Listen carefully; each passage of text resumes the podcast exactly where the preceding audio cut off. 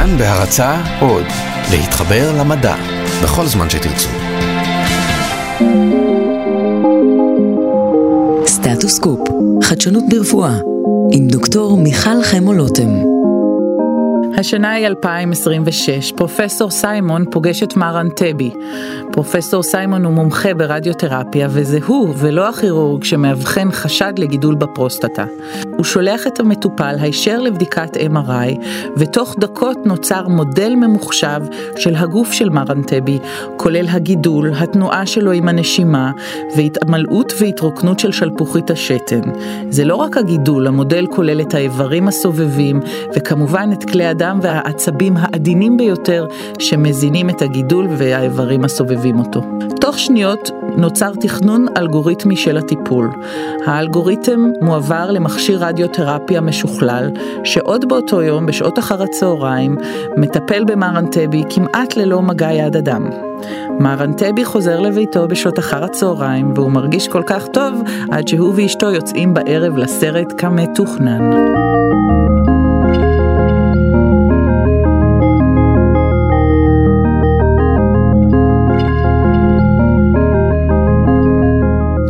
כאן דוקטור מיכל חמו לוטם, רופאת ילדים ומומחית בחדשנות רפואית. אנחנו כאן בתוכניתנו סטטוס קופ על כל מה שחדש ברפואה, מבוססת מחקר וטכנולוגיה, בשירות האדם כמובן. החיים שלנו הרי משתנים דרמטית בזכות המדע והטכנולוגיה, ודברים שלא דמיינו שיקרו, קורים ברגע זה. זה כבר לא מדע בדיוני. איתנו באולפן פרופסור צבי סיימון, מנהל המכון לרדיותרפיה אונקולוגית בשיבא, ואנחנו נדבר על אומנות הטיפולים הרדיותרפיים. צבי, בוא תספר לנו מה זה רדיותרפיה. רדיותרפיה זה ריפוי של סרטן באמצעות אנרגיה. האנרגיה היא אנרגיה של קרינה, קרני רנטגן, שהם דומים לאותם קרניים שבאמצעותם אנחנו מצלמים אנשים, אבל האנרגיה שלהם הרבה יותר גבוהה. מיליונים, מיליון פעמים או שש מיליון פעמים יותר אה, בעצם אנרגיה חזקה יותר מאשר הרנטגן הרגיל. אנחנו היום יודעים לקחת את האנרגיה הזה, לעצב אותו.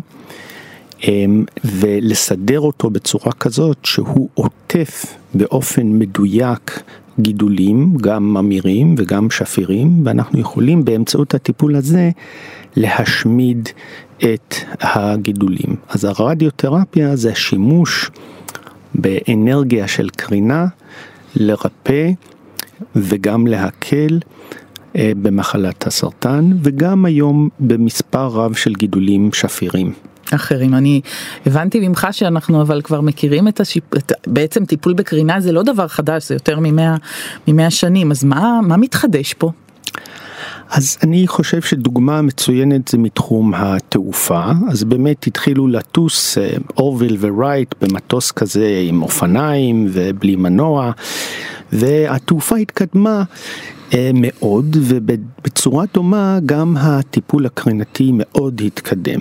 בעבר הם היו למעשה מסמנים על פני האור של המטופל, המנתח היה פונה לרופא הרדיותרפיה והיה אומר לו, היה לו גידול בבטן, בוא נצייר לך עכשיו איזה ריבוע בבטן ותרביץ שם איזה אנרגיה וככה תשמיד את התאים שאולי נשרו ונשארו לאחר הניתוח. זה נשמע יותר כמו מוסך.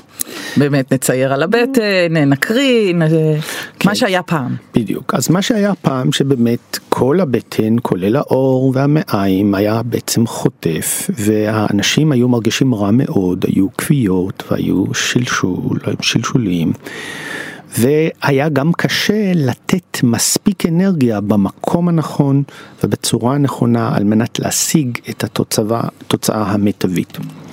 אז באמת, החל מאז שהמציאו את ה-CT, את הדימות התלת-ממדית, כל המהפכה שהמחשוב הביא לרפואה והיכולת בעצם לראות בתוך האדם בתלת מימד והיום לראות גם את הרקמות הרכות שלו והיום גם אפילו לראות כמה סוכר מצריך הגידול או כמה חמצן יש בגידול ובעתיד הקרוב מאוד איזה גנים מתבטאים בגידול לא רק במיקרוסקופ אלא ממש בדימות. מה ברצינות? רגע רגע רגע אני עוצרת אותך כאן כן. כי אני כבר שמעתי על מצלמה שמצלמת את רמות הסוכר ואפילו את הלחץ דם אבל מצלמה שמצלמת גנים על זה עוד לא שמעתי אתה אומר שאנחנו מאוד קרובים גם לזה? כן, בתחום הרפואה הגרעינית יש, ישנה הדמיה שנקראת PET וניתן להזריק היום נוגדנים לגנים ספציפיים או לחלבונים ספציפיים על פני התא. אלה מתקשרים לתא ובעצם נשארים דבוקים עליו והם משגרים סיגנל למצלמות ואנחנו יכולים את התמונות האלה להלביש על תמונות CT או MRI ואנחנו יכולים לראות ביטוי של גנים או חלבונים בתוך גידולים. אנחנו מדברים על איזה מציאות חדשה.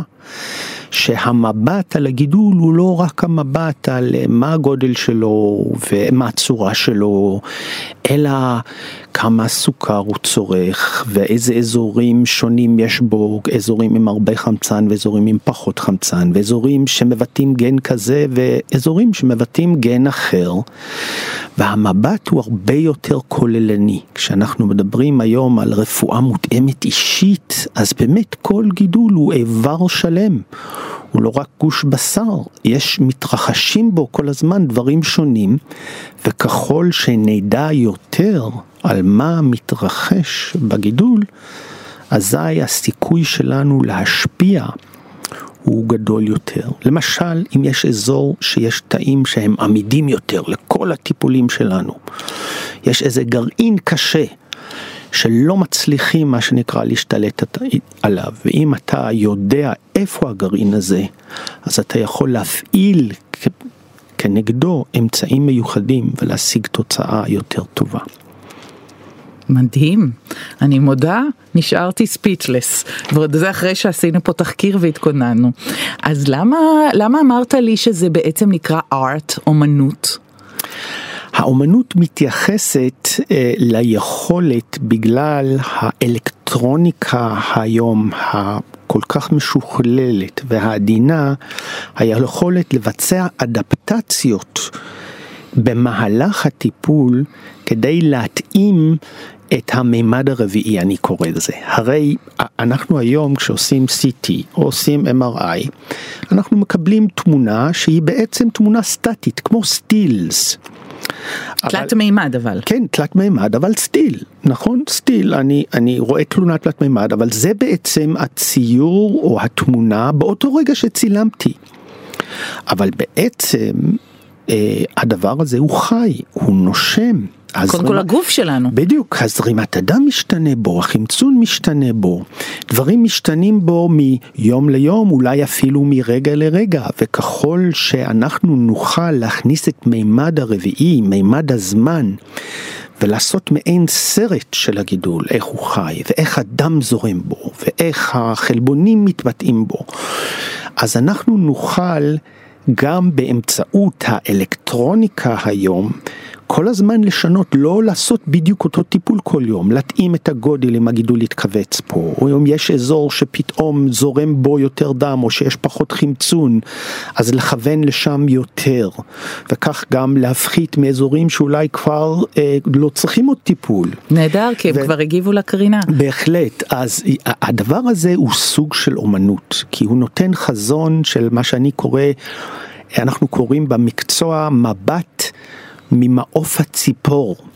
a bird's eye view. ברדיותרפיה אנחנו בטיפול הקרינתי אנחנו קוראים לזה beam's eye view אנחנו אומרים אם אני הייתי איזשהו חלקיק בתוך הקרן הזה והייתי רואה למה אני נכנס, איך אני נכנס לגוף, איפה אני צריך להשקיע את האנרגיה שלי הכי הרבה אז היום ניתן באמצעות האלקטרוניקה העדינה הזאת לעזור לקרן באמת אה, להשקיע את האנרגיה שלו לבצע את הפעולה שלו במקום הנכון בתוך הגידול. אז בוא נראה, אתה אומר שכשאתה היית סטודנט או מתמחה צעיר, אז כל הנושא ההקרנה היה אה, ככה ממש עם ציורים על הגוף ותקרין אותו פה ושם.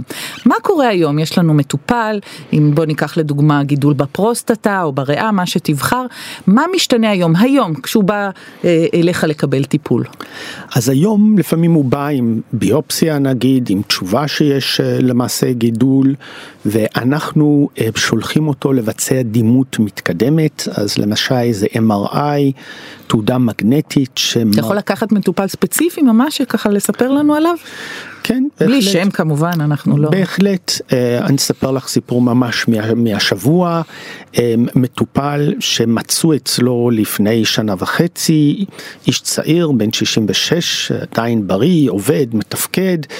אה, לפני שנה מצאו אצלו איזשהו גידול בהרמונית על סמך בדיקת דם ועשו אבחון פתולוגי וההסתכלות על הגידול היה שהגידול הוא אמנם אה, ממאיר אבל מאוד מאוד מסוג שמתנהג בצורה מאוד רגועה ולא תמיד חייבים להתנפל עליו. לא אגרסיבי. בלבד לא אגרסיבי. ממאיר אבל נחמד עדיין. בדיוק, נחמד ואפשר לעקוב אחריו לשנה, לשנתיים ולראות לאן זה הולך. ואכן אמ, הוא הלך לרופא שעוקב אחריו בקהילה והבדיקת דם הראתה שבעצם הגידול טיפה אמ, גדל, התקדם והוא נשלח לבצע MRI.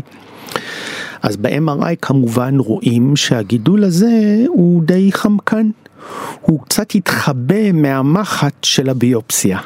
הוא התחבא במקום מאוד רחוק מהמחט, בחלק אה, נגיד הקדמי של ההרמונית, שהוא די רחוק מהמחט של הביופסיה והוא ליד עצם, וזה מקום שהוא לא תמיד מאוד נגיש לביופסיה, אבל אם יודעים מראש איפה זה, אז כמובן ניתן לדגום את זה. באותו MRI היה ממצא מוזר בעצם שהיה חשוד, ואז הציעו... רגע, וזה, אנחנו מדברים על בן אדם שהוא בריא לגמרי, בן 66. מרגיש מצוין. שמרגיש נהדר, הוא לא כן, יודע הוא בכלל, אם, אם לא היו מאבחנים. בהחלט, הוא לא... הוא לא מבין מה רוצים ממנו. הוא הלך לרופא משפחה ומצאו איזה בדיקת דם.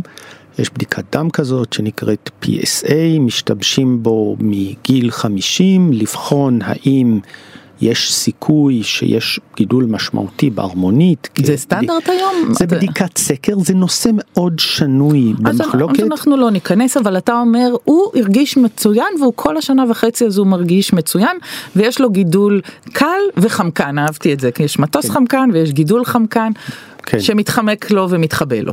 כן.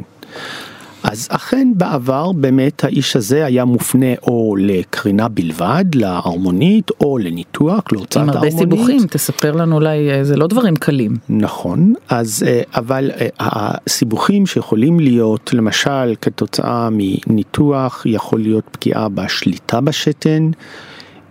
וחלק מהאנשים מתאוששים, יכולה להיות גם פגיעה בתפקוד המיני, שזה, ש... שזה שתי בעיות קשות. כן, ישנם מצבים ליד ההרמונית שהם נחתכים בזמן הניתוח, לפעמים ניתן לשמר אותם, לפעמים לא ניתן כי הגידול הוא קרוב מדי, ובכל אופן הרבה מאוד עצבים מאוד קטנים בתוך ההרמונית שגם הם אחראים על התפקוד המיני, הם נחתכים בזמן הניתוח. ויש כי ניתוח זה עם סכין, אין מה לעשות, ו... והסכין צריך להיכנס מאיפשהו. בדיוק, ויש תקופת התאוששות אה, ממושכת אה, לאחר הניתוח, וניתן בחלק מהאנשים אה, בעצם לשקם אותם עם תרופות, כגון ויאגרה, כולם יודעים מה זה.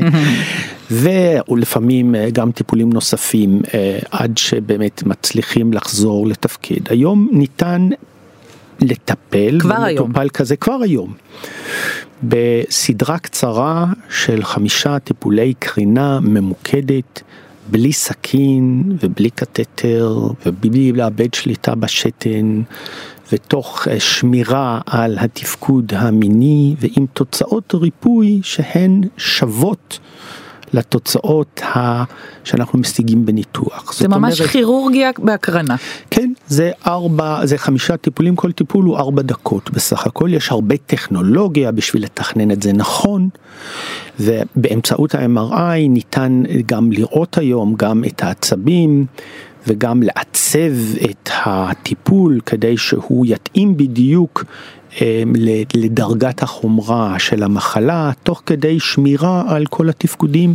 האיש הזה יכול בעצם למעשה להמשיך לעבוד. זאת אומרת, באמת לקפוץ, טיפלת בו, הוא הגיע אליך? בהחלט, בהחלט להמשיך לעבוד, הוא יכול לקפוץ באמצע יום העבודה. ולצאת מהמשרד, לקפוץ לקבל את הטיפול שלו ולקפוץ מיד חזרה למשרד ולהמשיך לעבוד עד סוף היום והוא עושה את זה חמש פעמים ובזה הוא סיים את פרשת הטיפול בסרטן שלו. במקום להתאשפז שבוע ולהיות עם קתטר שבוע ולהתאושש ללמוד מחדש לשלוט בשתן במשך חודש וחצי ולשקם את תפקוד המיני במשך שנה וחצי. ולשם אה, אנחנו בעצם, אנחנו מדברים למעשה על ניתוח ללא סכין. אה, משהו די מדהים. אז אם ככה, למה לא כולם עושים את זה? למה עוד מישהו בכלל מנתח פרוסטטה עם סכין?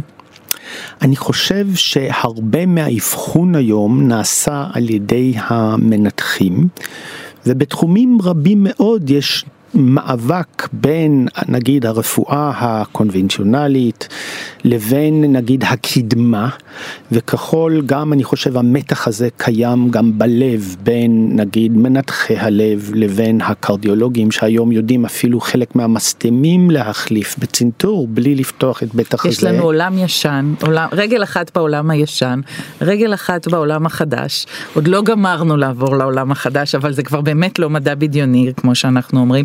ואתה אומר שבעצם הכירורגים רגילים לעבוד עם סכין, אז אם במקרה הוא אובחן על ידי הכירורג, אז הכירורג יעשה מה שהוא מכיר ויודע.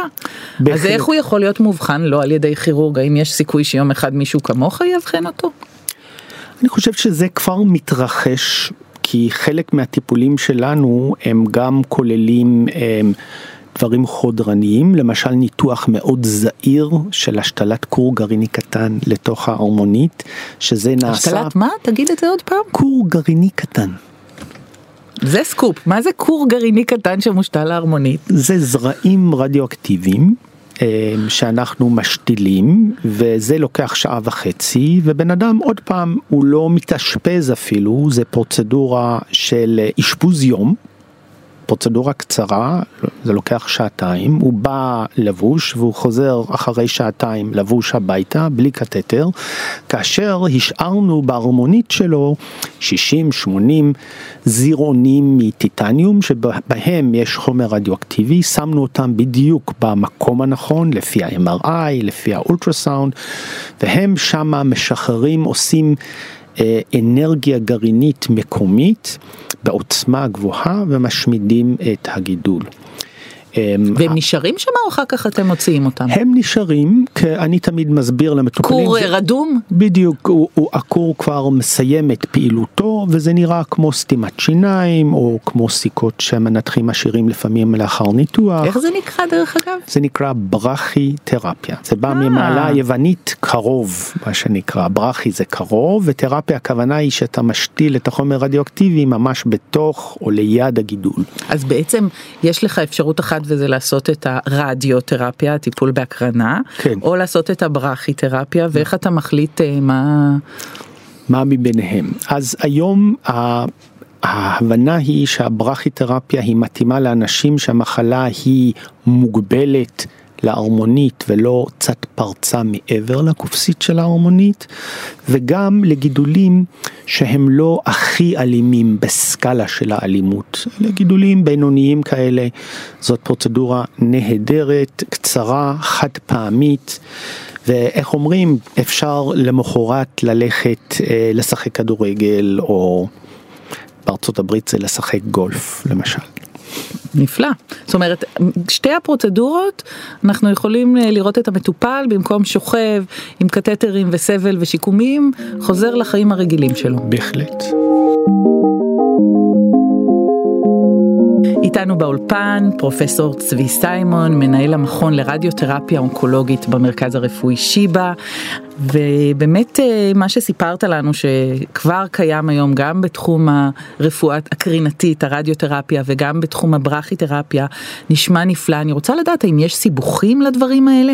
בהחלט. אני חושב שכל טיפול שהוא יעיל, מאותו רגע שהוא יעיל, בוודאי יכולה להיות לו השפעה שלילית, במיוחד אם הוא נעשה לא בצורה טובה, אבל גם בצורה המיטבית ישנם תופעות לוואי, השפעות לוואי, למשל בברכיתרפיה האנשים האלה במשך מספר חודשים שהכור הזה הוא פעיל, סובלים מצריבה בשתן, דחיפות ודחיפות בשתן, אז הם ישנים טיפה פחות טוב בלילה. זאת אומרת שסוף סוף גברים יכולים להבין מה זה דלקת בשתן אצל נשים. בהחלט, אבל בוא נגיד ככה, אם אנחנו עושים תיאום ציפיות לפני כן, ואני מסביר להם שהם יקומו עכשיו בלילה לא פעם אלא פעמיים, או אם הם הקים, אם קמו קודם פעמיים אז יקומו עכשיו ארבע פעמים במשך מספר חודשים, ויש לי כמה תרופות שאני אוכל לסייע להם, אז בהחלט זאת חבילה שהיא סבירה מבחינת השפעות הלוואי.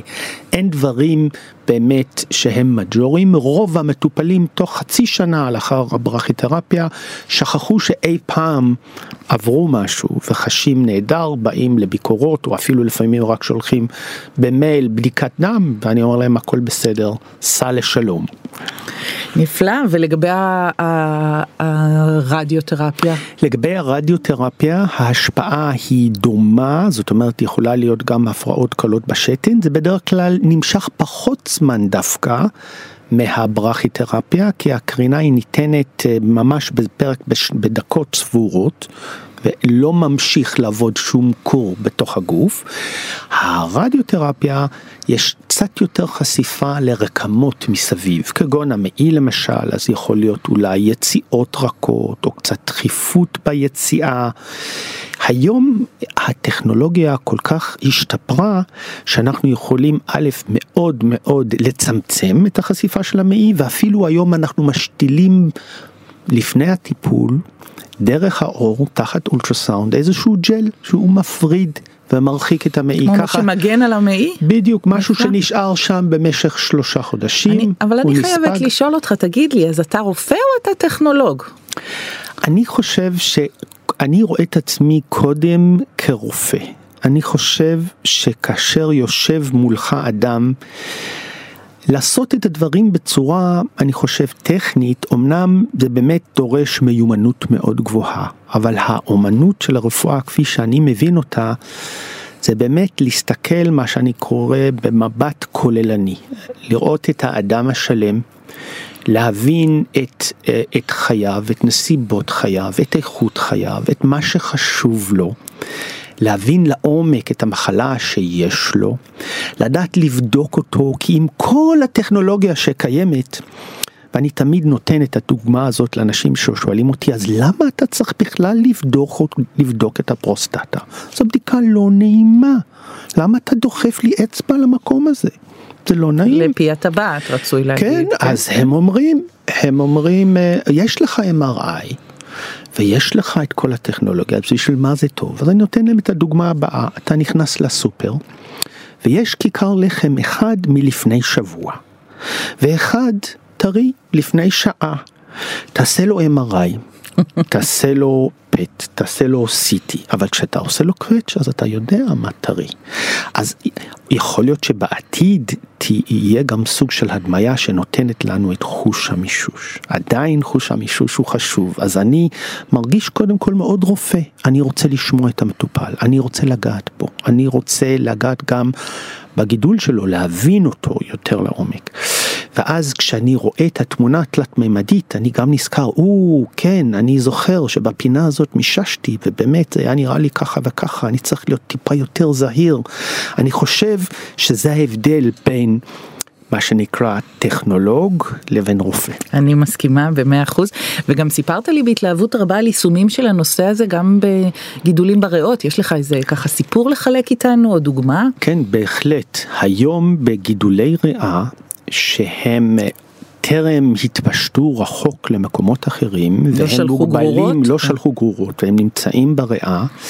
היה מקובל כל השנים שצריך לעשות כריתה של האונה של הריאה, זה ניתוח גדול, גם אם היום עושים אותו בחלק מהמקרים בחתך יחסית קטן תחת וידאו, עדיין זה אשפוז וזה החלמה וזה התאוששות. ופשוט זכור לי הבדל בטיפול, היום אנחנו יכולים לעשות את זה בטיפול קרינתי, כפי שתיארתי לך, בשלוש פעמים בלבד, בלי ניתוח, ובלי אשפוז, ובלי כלום. ואז... בכל הגידולים המוגבלים שלא שלחו גרורות? או... עד חמישה סנטימטר בריאה, אפילו עד שישה סנטימטר היום. וזה דבר באמת מדהים, וזכור לי פשוט בראש שלי, יש לי שתי גבירתות נחמדות, שכל אחת מהן יכלה להיות סבתא שלי. ואחת בחרה לעשות ניתוח. עכשיו היא הייתה אישה עובדת, והדבר הזה השבית אותה במשך שנה מהעבודה שלה בתור מטפלת פסיכולוגית. והשנייה גברת שקיבלה טיפול אה, קרינתי במקום ניתוח, המשיכה לעבוד ובתור פסיכולוגית לטפל בלקוחות שלה יום יום ולא הפסידה שנה עבודה. אז אני חושב שאם אני הייתי צריך לבחור, היה ברור לי שהייתי בוחר ברדיותרפיה סטריאוטקטית מדויקת בשלוש פעמים לעומת כריתת אונה של הריאה אז שלי. אז אנחנו מדברים אבל רק לחדד על גידולי ריאה מוגבלים שלא שלחו גרורות ואתה אומר גם פה הרדיותרפיה מביאה בשורה מאוד גדולה. דרך אגב מה זה סטריאוטקטית בוא ככה נפרש למאזינים. כן סטריאוטקטית זה שימוש במידע במרחב על מנת בעצם להגיע לקואורדינטות אה, של הגידול במרחב בנקודה מאוד מסוימת. בריאה יש אתגרים, הגידול הוא זז, בשיב בשיבא אנחנו עושים מחקר בשימוש בסיפאפ, שזה בעצם מכונה כזאת שמנפחת את הריאה, משתמשים בו הרבה אנשים בלילה בגלל דום נשימה, הדבר הזה יכול בעצם לעצור את תנועת הגידול. ברגע שהוא עוצר אז אנחנו יכולים בעצם לחסל אותו עם הקרן. אה, הקרנה פלוס CPAP? הקרנה פלוס CPAP, כן אנחנו חלוצים בעולם בתחום הזה במחקר. והדבר הזה בעצם מאוד מקטין את נפח הריאה שבעצם נחשף לקרינה. אנחנו יודעים ממש באופן נקודתי להגיע לגידול ולחסל אותו. אגב בהולנד וביפן הטיפול הזה היום באופן רסמי מוצע לכל מטופל עם סרטן ריאה. בעולם המערבי מציעים את זה רק לאנשים שחוששים שהם לא יכלו לעמוד בניתוח. למשל, אם יש להם הרבה מחלות ויש סכנה שההרדמה או ההתאוששות מאוד תשפיע עליהם לרעה, אזי המנתחים אומרים אוקיי, יש לנו בעצם חלופה טובה בשבילכם, נשלח אתכם לאנשי הרדיותרפיה. אבל ב- ביפן והולנד הם יותר מתקדמים, הם אומרים מראש, תראה, אתה יכול לבחור. למה לסבול? למה תסבול? אתה, יש לך גידול, אתה יכול לעשות רדיוכירורגיה, או שאתה, שזה בעצם קרינה מדויקת, או לעשות כריתת ריאה. תבחר. תבחר. נפלא, אז אני בטוחה שזה גם יגיע אלינו. בוא תגיד לי באמת, לאן אתה רואה שהדברים האלה הולכים? אתה, הרי העולם הזה מתפתח כל כך מהר, כל כך אקספוננציאלי. השווינו כבר מה היה כשהיית סטודנט או מתמחה צעיר, אבל חלק גדול מהטכנולוגיות האלה זה באמת השנים האחרונות. לאן, לאן זה הולך? אני חושב שהיום, אמ, ככל שיש לנו יותר אינפורמציה, אנחנו יכולים לעשות רפואה יותר טובה. בחזון שלי האינפורמציה הזאת היא לא רק אינפורמציה גנטית על הגידול, היא לא רק על דברים שמתרחשים בגידול, החמצון שלו והזרימת הדם שבו והשימוש שלו בסוכר.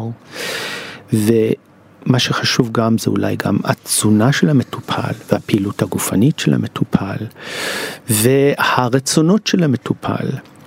אמ, ואני חושב שכל האינטגרציה של כל המידע יביא בעצם לרפואה שהיא רפואה מותאמת אישית, אישית למטופל. בתור משהו שלם ולא רק איש, רפואה מותאמת אישית לפי פאנל גנים X של הגידול אלא במובן הרחב של המילה. אני חושב שהיום בעתיד המטופל אה, יגיע כבר עם דימות, עם ה-MRI ועם כל הצילומי פתע האלה שאפשר לראות את כל אני כבר ראיתי MRI מיניאטורים, אה, הרי MRI זה, זה חדר שלם וכבר היום עובדים, למרות שזה מורכב מאוד טכנולוגית, על מיניאטור MRI שהתחבר לדיגיטל, שהתחבר לספארטפון, יש לנו היום כבר אקו שמתחבר לדיגיטל, יש לנו היום כבר אק"ג, יש לנו היום כבר אה, אולטרסאונד וגינלי שמתחבר לדיגיטל, אז הכיוונים האלה של אה, יכולת אבחון הרבה יותר קלה ובסופו של דבר גם יותר זולה וגם נגישה למדינות העולם השלישי איפה שאין רפואה או אפילו בארץ שלנו בפריפריה מגיע הרי לאנשים להיות אה, לקבל רפואה כמו המרכז בוא אתה סיפרת לי שבצפת שזה בית חולים מצוין אין להם מכון רדיותרפיה כי יש מכון כזה אולי כמה יש בארץ. יש אולי שישה מכונים לאחרונה נפתח בצפת. נפתח בצפת. ואנחנו מלווים את צפת לפני מספר ימים התחילו לטפל במטופלים הראשונים בצפת ואנחנו נז... עוזרים להם באמצעות טלמדיסין אה, דבר די מדהים. יושבת... טלמדיסין רפואה מרחוק. בדיוק יושבת רופאה בצפת. והיא מתחברת אלינו בווידאו קונפרנס בבוקר ואנחנו מתחברים למחשב ולצילומים של המטופלים. והיא מסבירה לנו זה מטופל כך וכך כך תכננתי כך נראית תוכנית של הטיפול מה אתם אומרים זה טוב זה לא טוב בוא נשפר פה נשפר שם. ואנחנו מסייעים ואנחנו מנסים לעזור שהמטופלים גם במר... בצפון הארץ ובפריפריה יקבלו טיפול באותה רמה שהם יכולים לקבל במרכז הארץ ממומחים רבים. התחום הזה של הרדיותרפיה הוא כבר לא תחום שיש בעצם רופא מומחה והוא מומחה לכל האתרים בגוף. לפי מה שדיברנו היום בתוכנית, ניתן כבר להבין שיש חלוקה כמו בניתוחים. פעם כירורג כללי עשה גם ניתוחי עיניים, בטן, ריאה, אורתופדיה והכל, והיום יש, אה, צוחקים אומרים שיש מומחה שונה אוזן ימין ומומחה שונה לאוזן שמאל, לכל תחום יש רופאים מומחים, ואכן גם בטיפול, מה שאני קורא הטיפול הניתוחי ללא סכין, הרדיותרפיה המודרנית, יש כבר תתי התמחויות.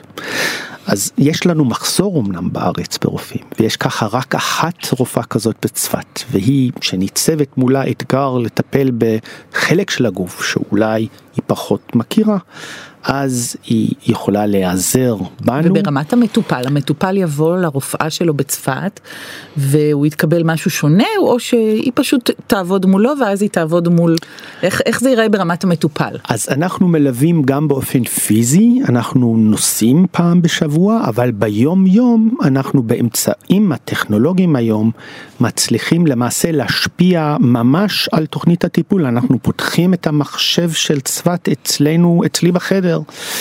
ואני יכול להביא פאנל של כל המומחים של בית החולים, להסתכל, לשפר, לשנות.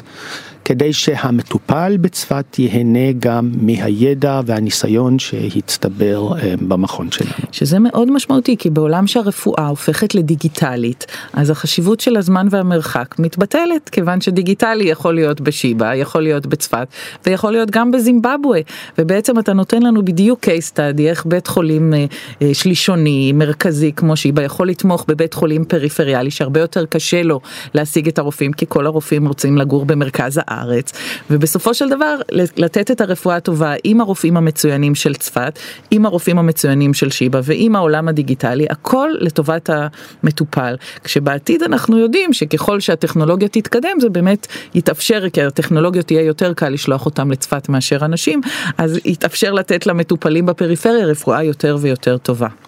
פרופסור סיימון, מה עוד אתה חוזה לנו? אני חושב שבארץ היום קורים דברים מאוד מעניינים מבחינה טכנולוגית. אנחנו start-up nation, וגם בתחום הרדיותרפיה יש לנו פוטנציאל להיות start-up nation, להיות גם אלה שמכניסים את הדברים הכי חדשנים ברדיותרפיה. זה יכול לקרות רק אם אנחנו נוכר כפרופסיה שהיא עצמאית בארצות הברית, באירופה, ברוב מדינות אירופה, הרופאים במקצוע שלי הצליחו ליצור איגודים עצמאיים עם גאווה מקצועית, עם רמה גבוהה, פרופסיונלית, עם הכשרה יהודית של הרופאים.